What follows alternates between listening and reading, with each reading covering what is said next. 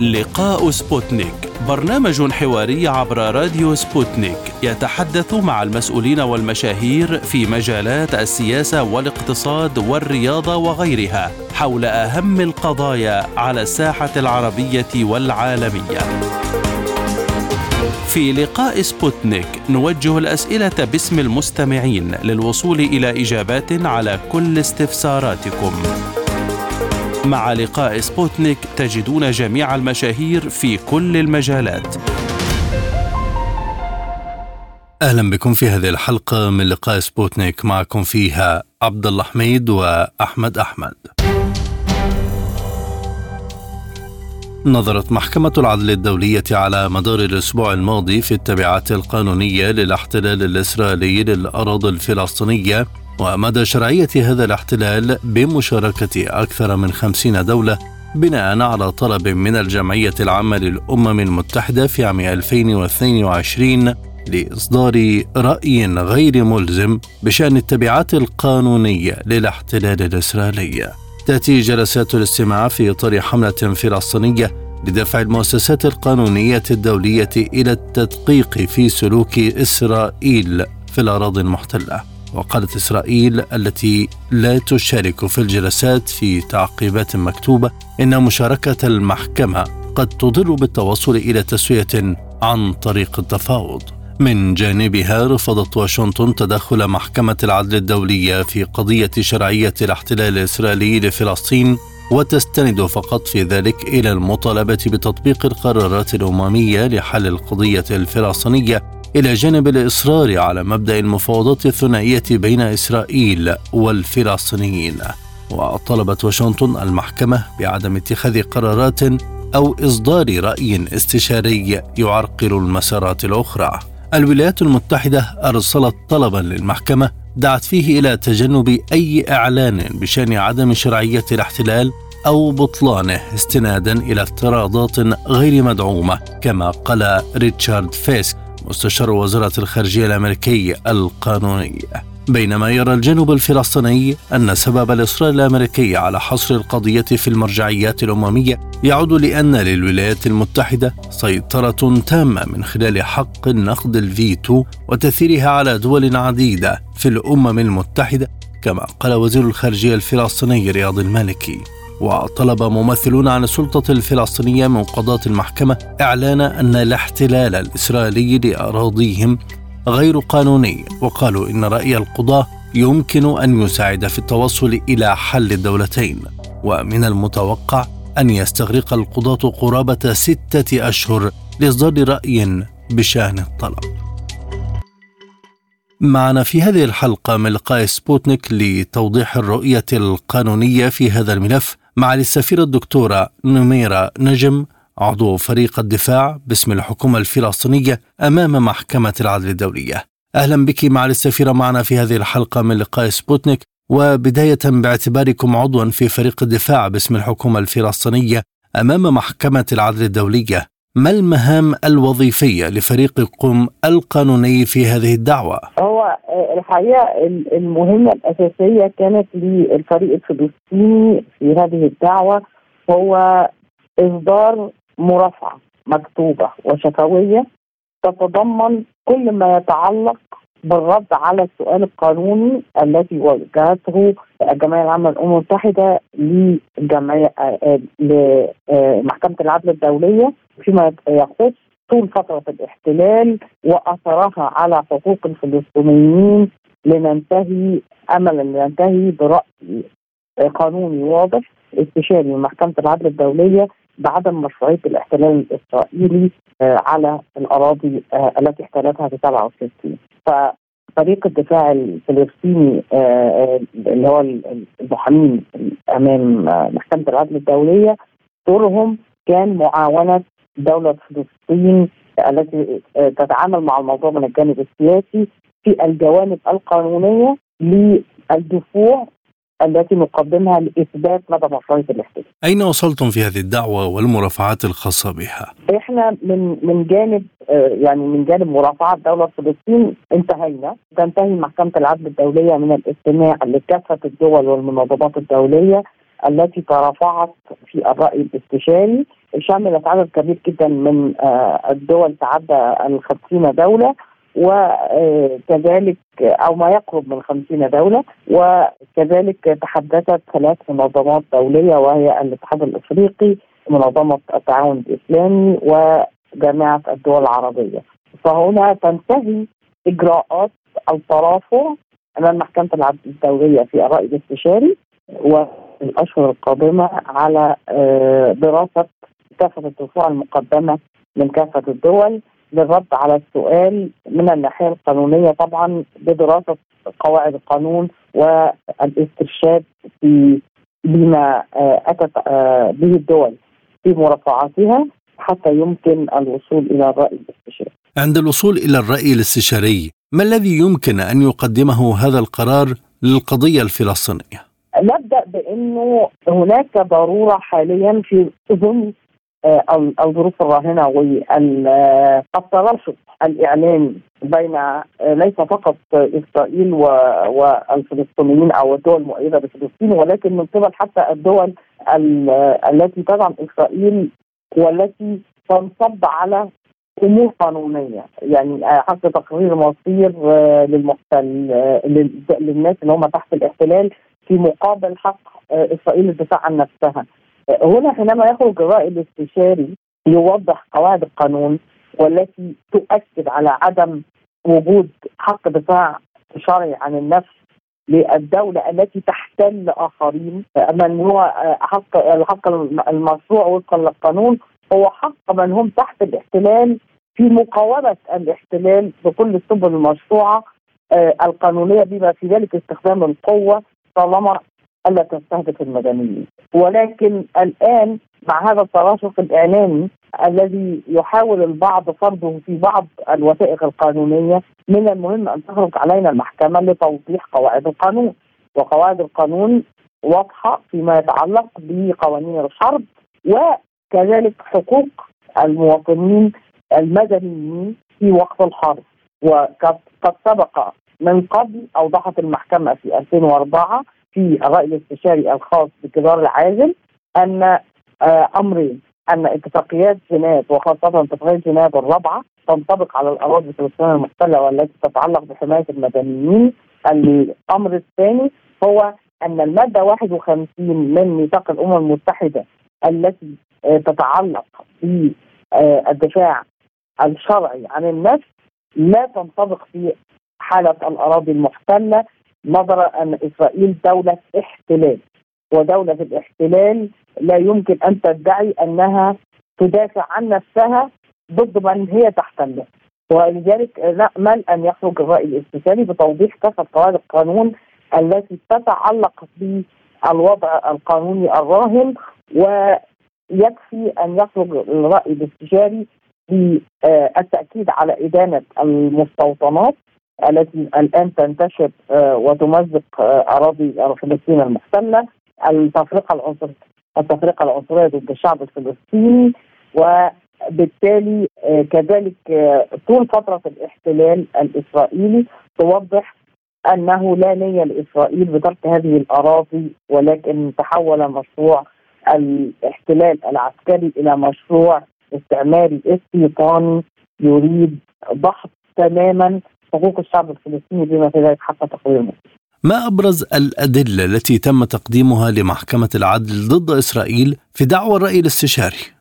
سوف أبدأ آه، بلا شك بالقواعد القانون من الناحية القانونية أوضحنا ما يحدث على الأرض في مقابل ما هو موجود في وراق في القانون الدولي وخاصة القواعد الآمرة التي يجب أن تلتزم بها جميع الدول. أولها عدم استيلاء آه، على أراضي الغير بالقوة وهو ما يحدث عكسه في الأراضي المحتله منذ 67 عدم احترام إسرائيل لقرارات الأمم المتحدة بما في ذلك قرارات مجلس الأمن 242 و 338 أوضحنا أن فلسطين كدولة وسلطه فلسطينية بدأت منذ عقود من الزمان بحسن نية في التفاوض مع إسرائيل للوصول إلى حل نهائي وشامل. للمشكله الفلسطينيه إلا أنه إسرائيل تتنصل من كافة الالتزامات القانونية التي توافق عليها في هذه الاتفاقية. هذا من جانب وأثبتنا ذلك صرحنا أوضحنا كذلك استندنا إلى التقارير التي خرجت عن المقررين للأراضي الفلسطينية في إطار مجلس حقوق الإنسان والجمعية العامة. كافة هذه التقارير التي صدرت حول ما يحدث على أرض الواقع من تفرقة وتمييز عنصري ضد الشعب الفلسطيني سواء في الأراضي المحتلة أو حتى ضد الفلسطينيين في إسرائيل والاستيلاء على أراضيهم وما يحدث خاصة في القدس الشرقية. الاستيلاء على القدس برمته غير قانوني لأنه يتنافى مع قرارات الأمم المتحدة سواء الغربية أو الشرقية. ولكن مع تطور التفاوض القدس الشرقية من المفترض أن تكون عاصمة دولة فلسطين.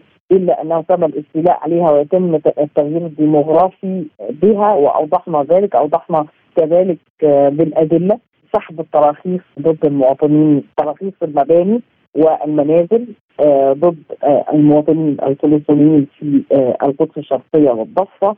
تطرقنا إلى ممارسات إسرائيل التي بالفعل تنفي حق تقرير المصير وبالتالي طلبنا من المحكمة أن تنظر في كل هذه الخروقات للقانون الدولي لتخرج بضرورة إنهاء الاحتلال الإسرائيلي للأراضي الفلسطينية المحتلة في 67 بدون شروط ومباشرة.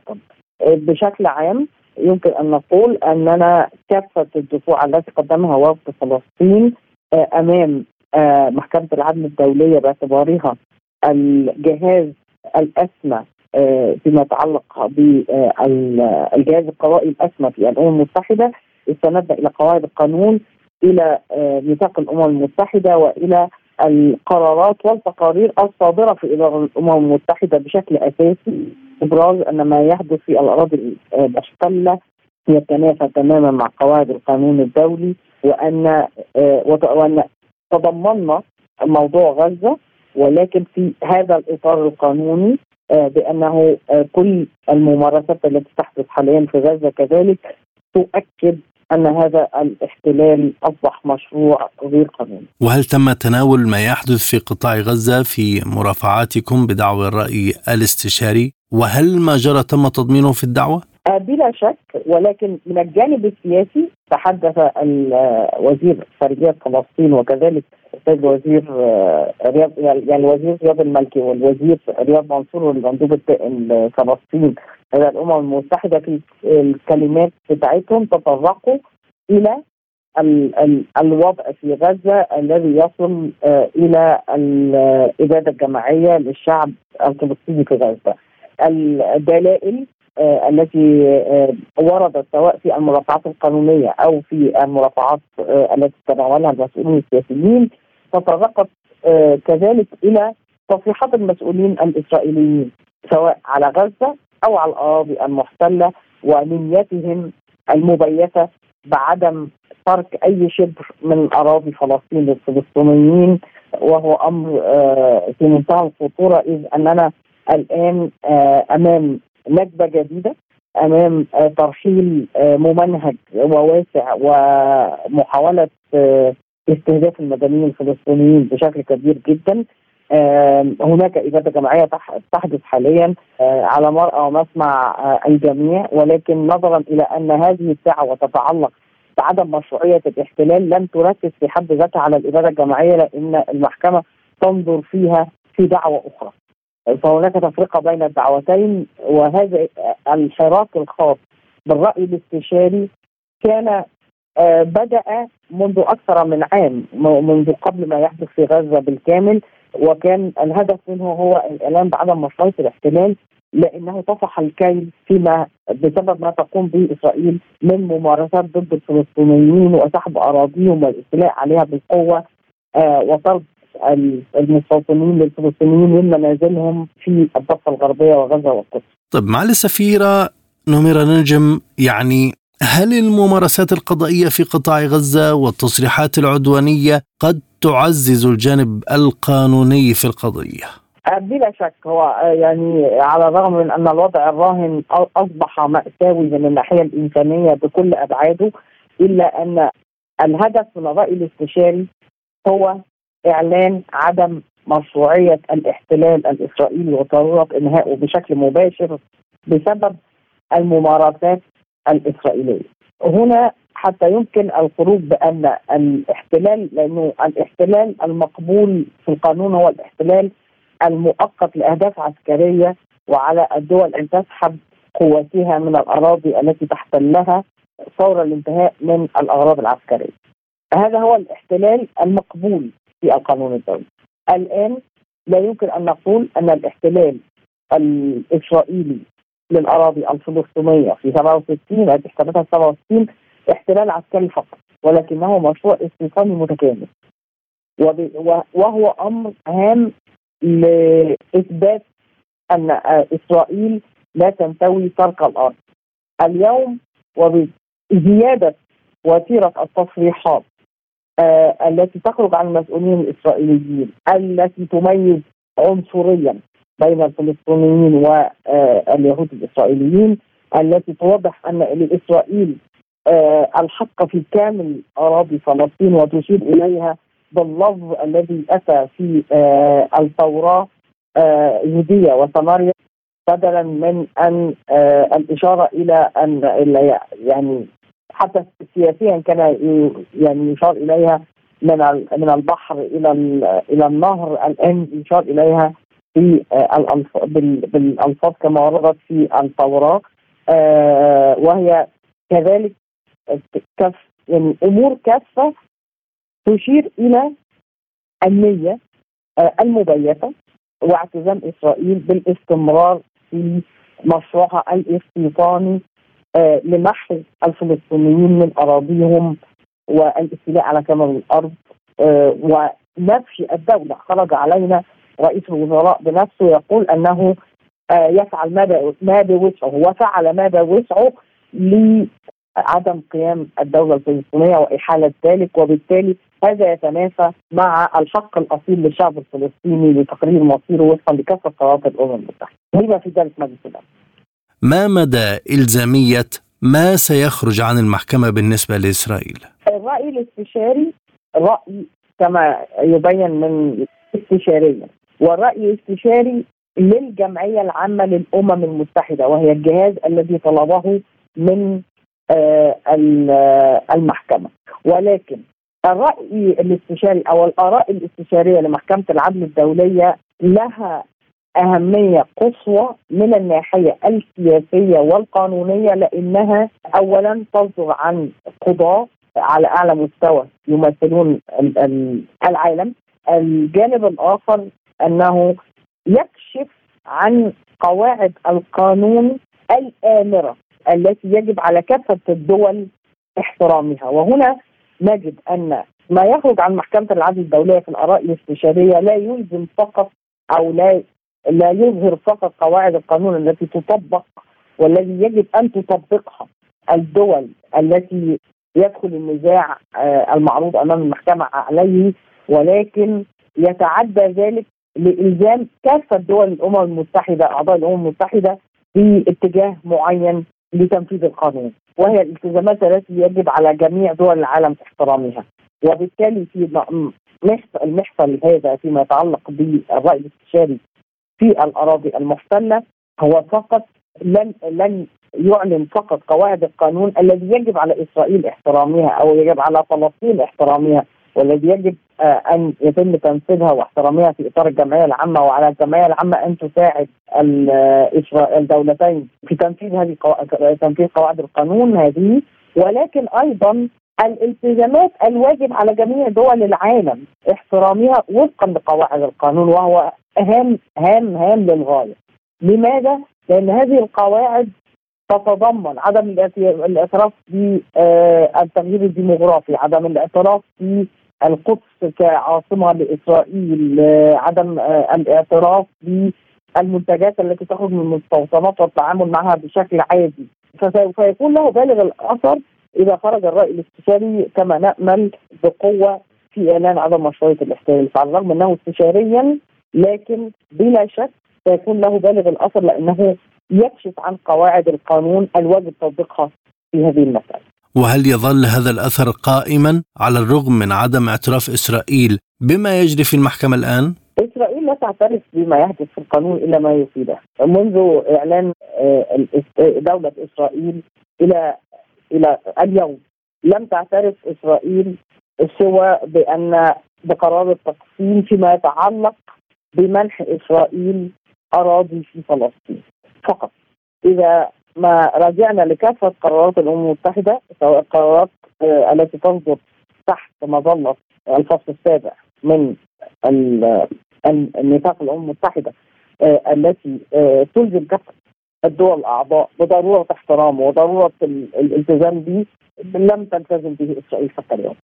لم تلتزم بقرار 242 بانسحابها من أراضي التي احتلتها 67 لم تلتزم بقرارات الجمعية العامة المستمرة. لم تلتزم بكافة القرارات التي تصدر من كافة المؤسسات الدولية التي تعمل في إطار آه، الأمم المتحدة. لم آه، تلتزم بأي حتى من الاتفاقيات الثنائية التي وقعتها مع السلطة الفلسطينية ففعليا إسرائيل لا تلتزم بالقانون الدولي وبالتالي من الطبيعي ألا تلتزم بما تأخذ من محكمة العدل الدولية ولكن يمكن البناء على ما يخرج من محكمة العدل الدولية للاستمرار في المسار القانوني للضغط على إسرائيل سياسيا والضغط على الدول التي تساعد إسرائيل سياسيا بأن ما تقوم به مخالف للقانون الدولي. طيب معالي السفيرة يعني هناك محاولات إسرائيلية لتشويه صورة مصر بعد وقوفها بجوار الشعب الفلسطيني والقضية الفلسطينية وتبعنا كذلك مرافعة مصر أمام محكمة العدل الدولية. كيف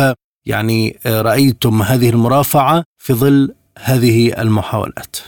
هو أنا هبدأ بحاجة مهمة جدا أن المصريين الذين ترافعوا أمام محكمة العدل الدولية في إطار الرأي الاستشاري جميعهم من أبناء وزارة الخارجية المصرية سواء أنا في الفريق الفلسطيني الزميله ياسمين موسى التي ترافعت باسم مصر أو الزميل محمد هلال الذي ترافع مع فريق الدفاع الخاص بالاتحاد الأفريقي.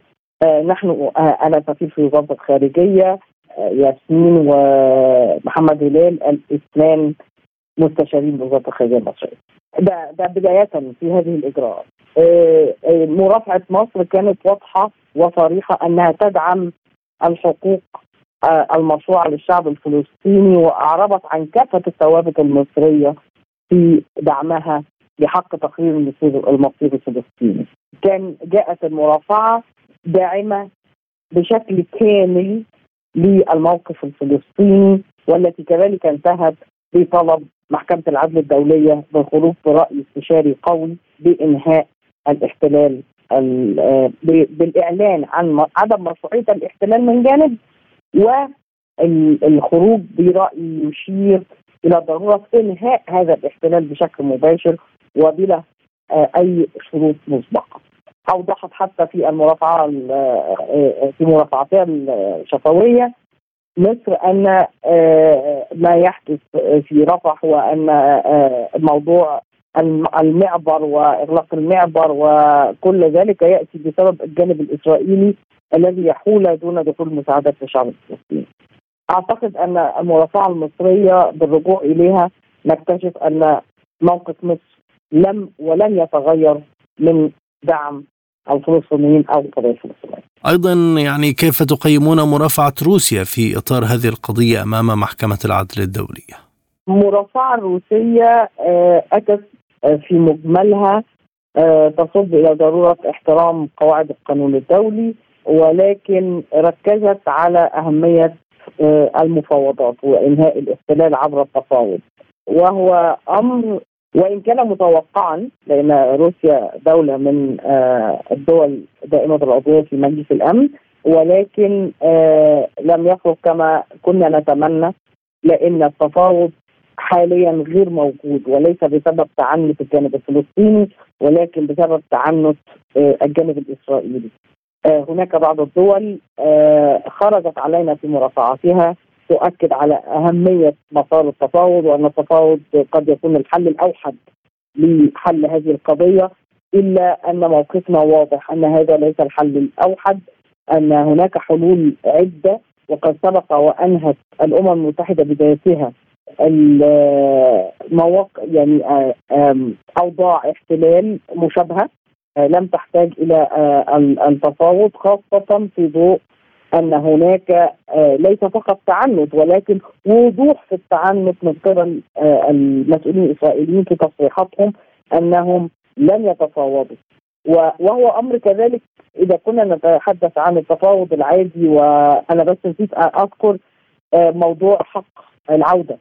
أننا ذكرنا أيضا في مرافعتنا حق العودة فريد تذكرها. لكن الجزء المهم جدا بالنسبة لنا أن التعنت الراهن تعنت ليس فقط حول التفاوض سواء بإنهاء الاحتلال أو آه، آه، تناول آه، الأوضاع على الأرض ولكن يصل إلى عدم الاعتراف بوجود الفلسطينيين وصلنا إلى مرحلة بعدم الاعتراف على الإطلاق بوجود شعب فلسطين هذا أمر خطير للغاية وبالتالي وجدنا أنه من المهم إيضاح أن إذا كان التفاوض أحد الوسائل لحل النزاعات بطرق السلمية ولكنه ليس الحل الوحيد وهو أهم شيء بالنسبة إلينا نظرا إلى أن دولة الاحتلال واضحة أنها لن تتفاوض ولا تريد أن تتفاوض وأنها لا تريد الاعتراف بالدولة الفلسطينية ولا تريد الاعتراف بفلسطين ولا تريد الاعتراف بحل الدولتين. هذا إلى جانب انها أننا من جانبنا كان أمر واضح أننا لن نتفاوض على الحقوق الأصيلة للشعب الفلسطيني وفي مقدمتها حقهم في تقرير المصير، هذه الحقوق ثابتة بالقانون الدولي وليست محلا للتفاوض، التفاوض هو يأتي بعد إنهاء الاحتلال لانسحاب الاحتلال إلى كيفية آه، سحب المستوطنين وترك الأرض لأهلها. هذه هي المجالات للتفاوض. كيف يعود الفلسطينيين إلى أراضيهم الذين طردوا منها في 48 كيفيه تعويضهم واليه تعويضهم ولكن إنهاء الاحتلال حقوق الفلسطينيين الأساسية بما فيها حق تقرير المصير غير قابلين للتفاوض. في ظل مشاركة بلدان غربية في هذه الدعوة، هل لمستم تغيرا في موقف المجتمع الدولي تجاه إسرائيل؟ لصالح القضية الفلسطينية؟ هو في تغير بلا شك إنه في بعض التحركات حاليا ل يعني فرض هدنة فيما يحدث في غزة. هناك آه، لم لم تختلف أي دولة من الدول التي تحدثت على أن من حق الشعب الفلسطيني تقرير مصيره. هذا أمر في كافة المرافعات أمام المحكمة اسف ولم يختلف عليه أحد. هناك أمور بلا شك نرى أنها ستكون إيجابية من الحراك القانوني سواء في هذه في هذا الرأي الاستشاري أو في الدعوة التي أقامتها جنوب أفريقيا ضد إسرائيل فيما يتعلق بالاباده الجماعيه في غزه. هذا الحراك بدأ يأتي له مردود وإن لم يكن واقعا على الأرض ولكن بدأ له مردود في الدول الداعمة لإسرائيل. آه، حيث بدأت هناك تحركات أمام المحاكم الوطنية لهذه الدول لوقف دعم إسرائيل عسكريا آه، لوقف آه، التمويل للحرب لوقف إمدادها بالأدوات الحربية وقطع الغيار للآلات الحربية كل ذلك بلا شك سيكون له مردود على الأرض. ولكن الطريق طويل. ومن المهم وهو ما أجده اليوم ما بين اليوم وشهر مضى تزايد عدد الدول التي تطالب وقف إطلاق النار إدخال المساعدات للشعب المتضرر في غزة. آه، ضرورة أخذ وقفه حقيقية في هذا النزاع لأن التدهور في هذا النزاع واستمراره بهذا الشكل ينبئ بمأساة في المنطقة. في ضوء أن أن إسرائيل بدأت في ضرب أو يعني كررت ضرب أماكن في سوريا وأماكن في لبنان والآن هناك ضرب عسكري في اليمن مجددا. فهذا يعني أن وتيرة الصراع ستزداد سوءا وبسرعة. إذا استمر الوضع كما هو عليه. شكرا جزيلا لك معالي السفيرة الدكتورة نميرة نجم عضو فريق الدفاع باسم الحكومة الفلسطينية أمام محكمة العدل الدولية. العفو. مستمعينا الكرام ما زلنا مستمرون معكم في هذه الحلقة من لقاء سبوتنيك باقي الفقرات مع زميل أحمد أحمد أهلا بكم من جديد مستمعينا الكرام في السياق نفسه قدمت إسرائيل إلى محكمة العدل الدولية في لاهاي ردها بشأن تنفيذ الأوامر التي أصدرتها في السادس والعشرين من يناير الماضي ضمن الدعوة القضائية التي رفعتها جنوب أفريقيا واتهمت فيها إسرائيل بارتكاب جرائم إبادة جماعية في غزة وذلك حسب وسائل إعلام إسرائيلية. وقالت وسائل إعلام إسرائيلية إن إسرائيل اضطرت إلى تقديم التقرير في السادس والعشرين من فبراير شباط أي بعد شهر واحد بالضبط من القرار. فيما تشير الوثيقة الإسرائيلية إلى أن إسرائيل نفذت بالفعل الأوامر الثلاثة التي قررتها المحكمة وهي منع التحريض على الإبادة الجماعية ومنع اختفاء أدلة الإبادة الجماعية ونقل المساعدات الإنسانية إلى السكان الفلسطينيين. وذكر التقرير أنه تمت الموافقة على الرد الإسرائيلي من قبل رئيس الوزراء بنيامين نتنياهو الذي أمر أيضا بإرسال وثيقة إجابة رفيعة بشكل خاص إلى المحكمة. وكانت محكمة العدل الدولية قد دعت إسرائيل إلى بذل المزيد من الجهد لمنع الأعمال التي يمكن أن تقع ضمن نطاق اتفاقية الإبادة الجماعية لكنها لم تصل إلى حد الدعوة إلى وقف إطلاق النار.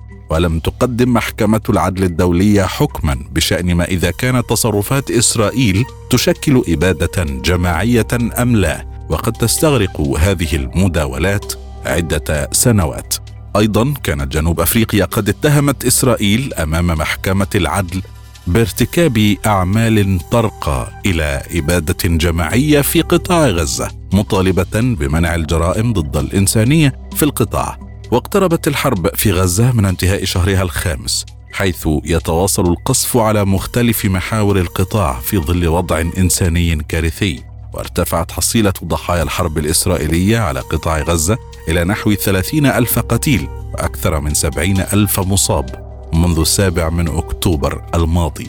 من جهته أعلن الجيش الإسرائيلي عن حصيلة جديدة لقتلاه منذ إطلاق حماس عملية طوفان الأقصى في السابع من أكتوبر وخلال توغله البري في غزة حيث أكد مقتل 577 عسكريا في صفوفه بينهم ضباط وجنود. للإضاءة على هذا المحور ينضم إلينا في الحديث عبر لقاء سبوتنيك الأستاذ الدكتور علي التميمي الخبير المختص بالقانون الدولي. أهلا بك دكتور علي بداية إسرائيل تلتزم شكليا بتعاونها مع محكمة العدل الدولية وترسل وثيقة رد كما طلبت المحكمة قبل السادس والعشرين من فبراير فماذا يعني ذلك؟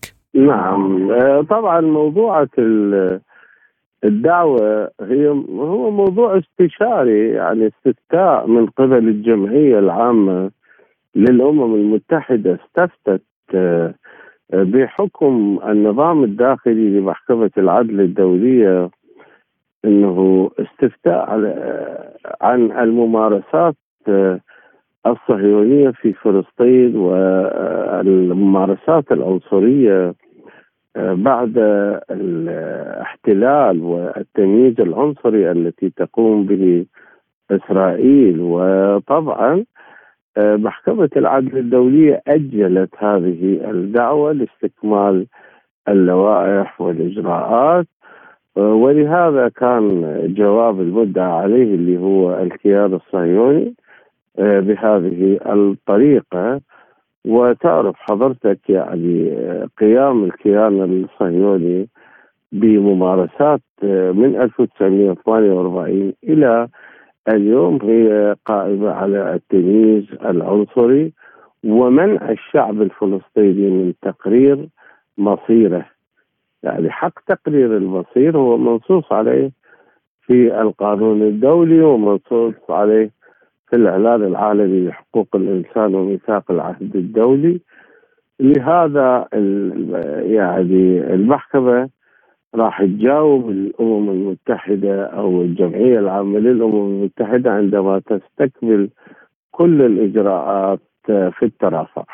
ولماذا تخفي إسرائيل ردها على محكمة العدل الدولية حيث ما تسرب حتى الآن عن الوثيقة الإسرائيلية ليس بكثير لا هو وفق النظام الداخلي لمحكمة العدل الدولية ممكن للمحكمة أن تؤجل المرافعات وتؤجل النظر بالدعوة. طبعا لأسباب تعرف محكمة العدل تتكون وفق نظامها الداخلي من 15 قاضي وهي تؤجل الدعوة عندما يكون هناك موضوع تحتاج أن تستكمل به الإجراءات والاست آه، وقبول اللوائح والردود من قبل المدعى عليها ومن قبل المدعي. وتعرف إنه هاي الدعوة هي استفتائية فلهذا هي تريد أن يعني تستكمل كل الإجراءات ثم بعد ذلك تتخذ الإجراءات إنه هل إنه الممارسات الصهيونية كانت آه، بحق الشعب الفلسطيني. هي من تقرير مصيره وتعرف توجد قرارات لمجلس الأمن بحق الشعوب في تقرير آه، مصيرها وأيضا الانتهاكات اللي حصلت آه، من ابتداء من جدار الفصل العنصري اللي كان 2004 أيضا كانت دعوة سابقة. فهي هذا يعني الموضوع هو قائم على إنه المحكمة تستكمل إجراءاتها ثم تصدر الرأي الإستشاري ترسله للجمعية العامة. هكذا. دكتور وسائل الإعلام الإسرائيلية تحدثت جميعا عن وثيقة رفيعة جدا تحدد خطوات تنفيذ الأوامر بما في ذلك نقل المساعدات الإنسانية إلى سكان غزة والحفاظ على الأدلة ذات الصله بالقضية، فكيف نقرأ هذا التوصيف للوثيقة الإسرائيلية؟ نعم آه، طبعا هو يوجد تحول يوجد تحول في يعني بصراحة في آه، في العلاقة ما بين الولايات المتحدة الأمريكية والكيان الصهيوني إسرائيل. يعني آه، رغم أنه الولايات المتحدة الأمريكية هي شريك في الجرائم التي يرتكبها إسرائيل من حيث الأسلحة ومن حيث يعني على لسان بلينكن قال نحن سنتولى مهمة القتال والتنحى وأنت جانبا وقال أنا من اليوم يهودي ولست أمريكي. يعني هم شركاء حقيقة في في الجريمة التي ترتكب. لهذا يعني أعتقد إنه الولايات المتحدة تريد أن تسحب يدها أخيرا آه، من آه، من الجرائم التي يرتكبها الكيان لكن هذا لا يعني إنه تسقط الجرائم. لأن هذه الجرائم المرتكبة هي جرائم حرب وجرائم ضد الإنسانية وجرائم إبادة جماعية آه، وجرائم عدوان يعني نصت عليها اتفاقية روما 1993 خاصة بالمحكمة الجنائية لهذا هي لا تسقط بالتقادم أو بضي المدة. يعني فلسطين سبق وهم عضو مراقب بالأمم المتحدة فلسطين. سبقوا أن أقاموا عشرات الشكاوى ضد إسرائيل في الجناية الدولية. وعلي خان المدعي العام في المحكمة الجنائية كان موجود في آه في الأطلال في غزة. فلهذا يعني أعتقد يعني حتى لو يعني انتهى هذا العدوان لكن هذه الجرائم ما تسقط بالتقادم. لأن الهدف الرئيسي لإسرائيل الآن هو نقل الفلسطينيين من رفح إلى سيناء بعد استعادة الأسرى. يعني هدف إسرائيل هو استعادة أسرتهم القضاء وإقامة جدار جديد جدار فصل عازل يعني هذه السياسة الصهيونية معروفة بهذا الاتجاه. هذا لا ثقة بالكيان الصهيوني. يعني ستة قرارات من مجلس الأمن أحبطت بواسطة أمريكا. قرار واحد صدر هو 27 12 آه 2024 لم تلتزم به آه إسرائيل بتاتا يعني. ضرب عرض الحائط. يعني هم يصفون المحكمة محكمة العدل الدولي على لسان نتنياهو بأنها مهزلة وبأنها انحطاط والألفاظ التي تدل على أنهم مرتزقة وأنهم ضباع حروب بالنسبة لإسرائيل هذا إسرائيل تقول للمحكمة في وثيقة الرد إنها تلتزم القانون الدولي وتتجنب بالفعل قتل المدنيين فهل يمكن أن تقتنع المحكمة بذلك وكيف؟ لا طبعا الوقائع شيء والكلام شيء آخر. يعني هم لحد الآن يعني مضى 145 يوم على هذه داعش مجزره موثقة بالصور والفيديوهات والتسجيل والعالم كله يشهد على ذلك. ثلاثين ألف شهيد عشرات الآلاف من الجرحى دمروا المدارس المستشفيات. طردوا الوكالات الدولية ضمن الأونروا يعني جرائم بشعة يدعى لها جميع البشرية. تطبيق القانون الدولي كيف يكون؟ هو إذا هي إسرائيل غير معترفة بقرارات مجلس الأمن أين هو الاحترام بالقانون الدولي؟ إذا هم ما يعترفون بقرارات محكمة العدل الدولي أين هو القانون الدولي؟ إذا هم يقتلون الأطفال والنساء وينتهكون المستشفيات والأسرى يحكمون الأسرى ويحاكموهم ويصدرون قرارات ضدهم هاي يعني هاي إسرائيل هي ضليعة بالجريمة. يعني حقيقة يعني هذه الجرائم المرتكبة لم ترتكب على مدار البشرية ابتداء يعني من خلق البشرية إلى اليوم. يعني لا توجد هكذا جرائم. وحتى الأمم المتحدة السابقة يعني مجلس الأمن يحتاج إلى أنه يتم تغيير تعديل نظام آه يعني ميثاق ميثاق الأمم المتحدة.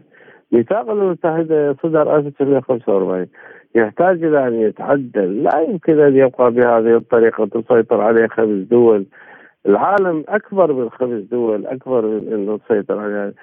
فلهذا برأيي راح نشهد أنا أشوف أنه العالم راح يشهد تغيرات بعد انتهاء هذه الحرب. تغيرات كبيرة حقيقة. هناك من يقول إن إسرائيل بردها تحاول كسب الوقت وتتوقع ألا تصدر المحكمة أي أمر آخر. فما تعليقك دكتور علي؟ يعني هم كسب الوقت بالتأكيد. هو غطاء أيضا حتى الولايات المتحدة تعرف الخطوات. يعني هي تعمل لهم غطاء. الولايات المتحدة الأمريكية تعمل غطاء لإسرائيل. إسرائيل تكسب الوقت. وتتحايل على العالم ليست يعني آه، تحترم القضية. لا تحترم لا قانون دولي ولا إنسانية ولا اتفاقيات دولية ولا غير. وإنما هي مناورات لأن هي عندها هدف محدد هو استرجاع ال ال آه، يعني الأسرى الإسرائيليين ثم ترحيل الفلسطينيين من رفح إلى سيناء والقضاء وتدبير المنطقة تحويلها إلى عصف مأكول هذا هو الهدف. أما غير ذلك يعني هم يعني يعني أتذكر كتاب قريته لبنيامين نتنياهو هو مكان تحت الشمس اسمه مكان تحت الشمس.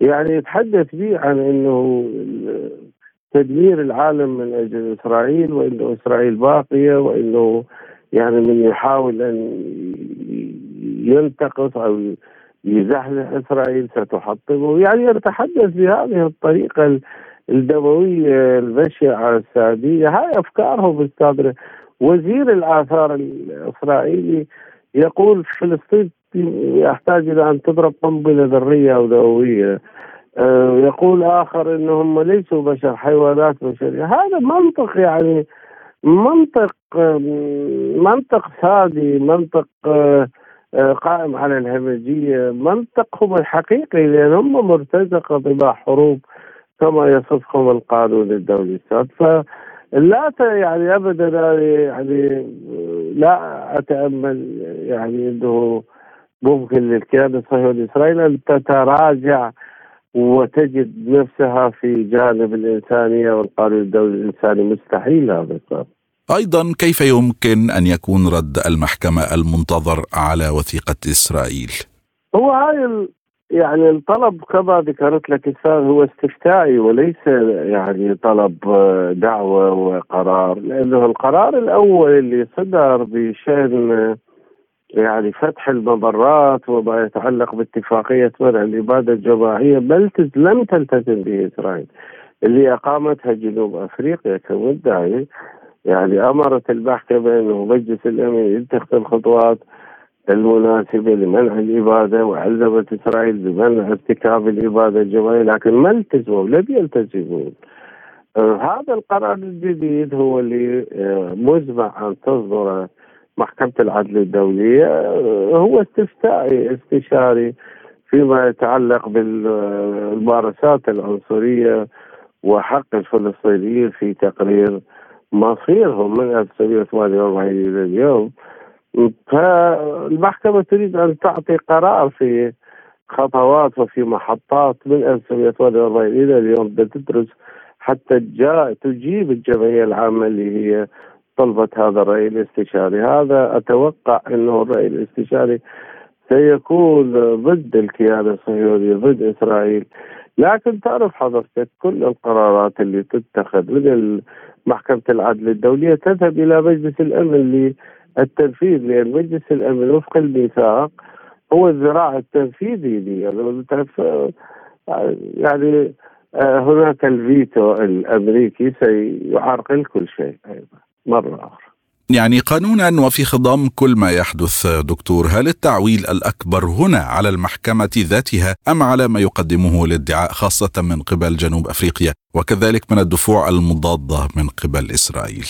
لا أنا يعني أنا أرى بأنه هذه القرار اللي صدر من محكمة العدل الدولية السابق وأيضا رأيها الاستشاري الاستفتائي اللي راح صدره سيكون يعني سلاح بيد فلسطين يعني بيد السلطات الفلسطينية للذهاب به إلى المحكمة الجنائية الدولية.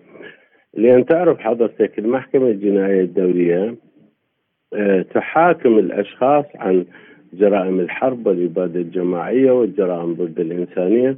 هذا سيكون سلاح بيد آه، فلسطين لأن فلسطين سبق أن أقاموا ب آه، عن طريق الدكتور رياض المالكي عشرات الدعاوى ضد الكيان الصهيوني في الجنائية الدولية اللي هي تحاكم عن جرائم الحرب والإبادة الجماعية، جرائم ضد الإنسانية وجرائم العدوان. فستكون هذه الآراء يعني أو القرارات اللي تصدر من محكمة العدل سلاح يستخدم من قبل السلطة الفلسطينية في تقديمه كجزء من الأدلة ضد نتنياهو ومن معه من هؤلاء المجرمين. هذا هو هذه النقطة المهمة اللي ممكن أن تخدم فلسطين. أما قرارات محكمة العدل الدولية عندما تصدر هي تذهب إلى آه، مجلس الأمن. فمجلس الأمن هناك الولايات المتحدة تستخدم الفيتو في إحباط القرارات فالنقطه اللي ممكن إنه فلسطين تستفاد منها هي الذهاب إلى الجنائية الدولية، نعم. طيب وإذا ما حدث ذلك كيف سيكون الوضع إذا ما ذهبت إلى الجنائية الدولية كما تفضلتم دكتور علي؟ نعم، الجنائية الدولية مهمتها هي محاكمة الأشخاص وليس يعني مسؤولية الدول، مسؤولية الأشخاص بموجب هذه الاتفاقية اتفاقية روما 1992 فهي تصدر الأحكام وشهدت حضرتك محاكمة سلوفادون ميلازوفيتش حكمة الستين سنة. وهي طبعا تتكون من 18 قاضي. أهم شيء فيها هو إقناع المدعي العام ثم الدائرة التنفيذية. وأعتقد إنه المدعي العام هو مقتنع لأنه هو كان موجود في غزة وشاهد هذه الجرائم مقتنع آه، لكن تقديم الأدلة هو مهم جدا من قبل فلسطين وأهميتها أنه آه، ممكن أنه تصدر قرارات ضد آه، نتنياهو وأيضا القادة الصهاينة اللي ارتكبوا هذه المجازر في فلسطين في غزة. يعني هذه القضية ما قوة ووزن عنصر القانون فيها وعنصر الإنسانية والسياسة وتأثير القوى والتوازنات والسياسات والعدل ذاته الذي تحمل المحكمة صفته في اسمها يعني هي محكمة العدل الدولية. يعني محكمة العدل رأيها استشاري وتصدر القرارات بالأكثرية. يعني القرار السابق الخاص بجنوب أفريقيا صدر بال يعني بالاغلبيه المطلقة الساحقة لم يكن هناك اعتراف سوى من قاضيين أو ثلاث قضاة فقط. أهميتها الإنسانية للرأي العام لأن تعرف حتى إنه كل دولة من دول العالم 193 دولة موجودة في الأمم المتحدة كل دولة لديها ممثل هناك. تلاحظ حضرتك يعني التحول الكبير والمهم في الرأي العام العالمي ضد الكيان الصهيوني تحول كبير حقيقة يعني حتى في الداخل الأمريكي في الداخل البريطاني فرنسا انقلابة كبيرة بالنسبة للرأي العام ضد الجرائم المرتكبة في غزة. هذا الجانب أنا برأيي مهم جدا لأنه وفق القانون الدولي هي غزة تعتبر مدينة منكوبة وهذا يوجب المساعدة من الدول لأنه هو تعريف المدن المنكوبة في القانون الدولي الإنساني. إنه الدولة تكون عاجزه عن إيصال الطعام، الزاد، الماء، غيره. آه، لهذا يعني حتى مسألة المساعدات وأعمار غزة فيما بعد التعويضات فرض تعويضات على الكيان الصهيوني محاكمتهم هذه مهمة جدا في فيما بعد يعني بعد انتهاء هذا العدوان. من هذا المنطلق دكتور كيف يمكن قراءة الموقف الأمريكي الداعم لإسرائيل على طول الخط رغم قرار المحكمة؟ آه، يعني هو العدوان اللي يشن على غزة هو ليس عدوان صهيوني فقط عدوان أمريكي عدوان عن طريق الأسلحة عن طريق البوارج عن طريق حتى الطائرات المشاركة في الحرب كل هذه يعني موجودة ليس فقط في غزة حتى في الدول اللي ساندتها مثلا في اليمن في لبنان في العراق آه، هي تقوم أمريكا بالرد نيابة آه، عن إسرائيل. وهذا يسمى بالقانون الدولي اشتراك بالجريمة بالقانون الدولي الجنائي. اشتراك في الجريمة هم شركاء في الجريمة. لكن المشكلة تعرف حضرتك أمريكا تسيطر على القرار في الأمم المتحدة. هي حتى تعطي الرواتب 75% من الرواتب تعطيها الولايات المتحدة للموظفين الأمم المتحدة. لهذا مرة أخرى أستاذنا هو آن الاوان يعني برأيي نشهد هذه التغييرات آه، تغيير الأمم المتحدة وخصوصا يعني الميثاق فيما يتعلق بالتصويت. يعني لا يمكن لخمس دول أن آه، تسيطر على القرار ولا يمكن لمجلس الأمن اللي يتكون من 15 دولة 10 متغيرة كل سنتين وخمسة دائمة الهويه أن يكون لها القول الفصل في مصير آه، البشرية جمعاء. هذا يعني بصراحة أنا له أن يتغير أستاذ. يعني نفهم من ذلك مثلا أن الولايات المتحدة ستستمر في أن تقف خلف التزام إسرائيل بمعاداة محكمة العدل وهو أمر نادر من إسرائيل. أكيد يعني الولايات المتحدة الأمريكية داعمة بكل شيء إلى آه، إلى إسرائيل قلبا وقالبا سواء في الحرب أو سواء في ساحات القضاء سواء في القانون الدولي. تؤثر هي كثيرا على اتخاذ القرارات والتأثير على المحاكم حتى المحكمة الجنائية الدولية.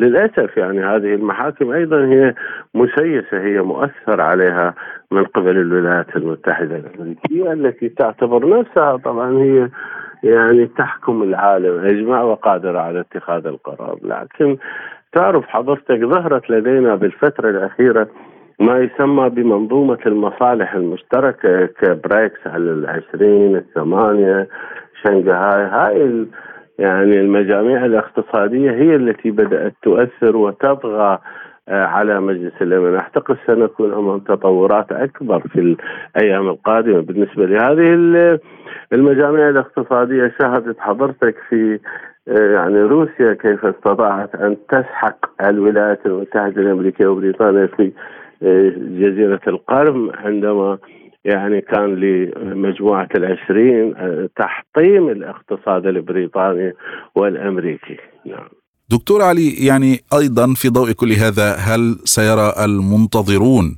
تهمة الإبادة الجماعية أخيرا موجهة إلى إسرائيل وبسند وخلفيات قانونية قوية؟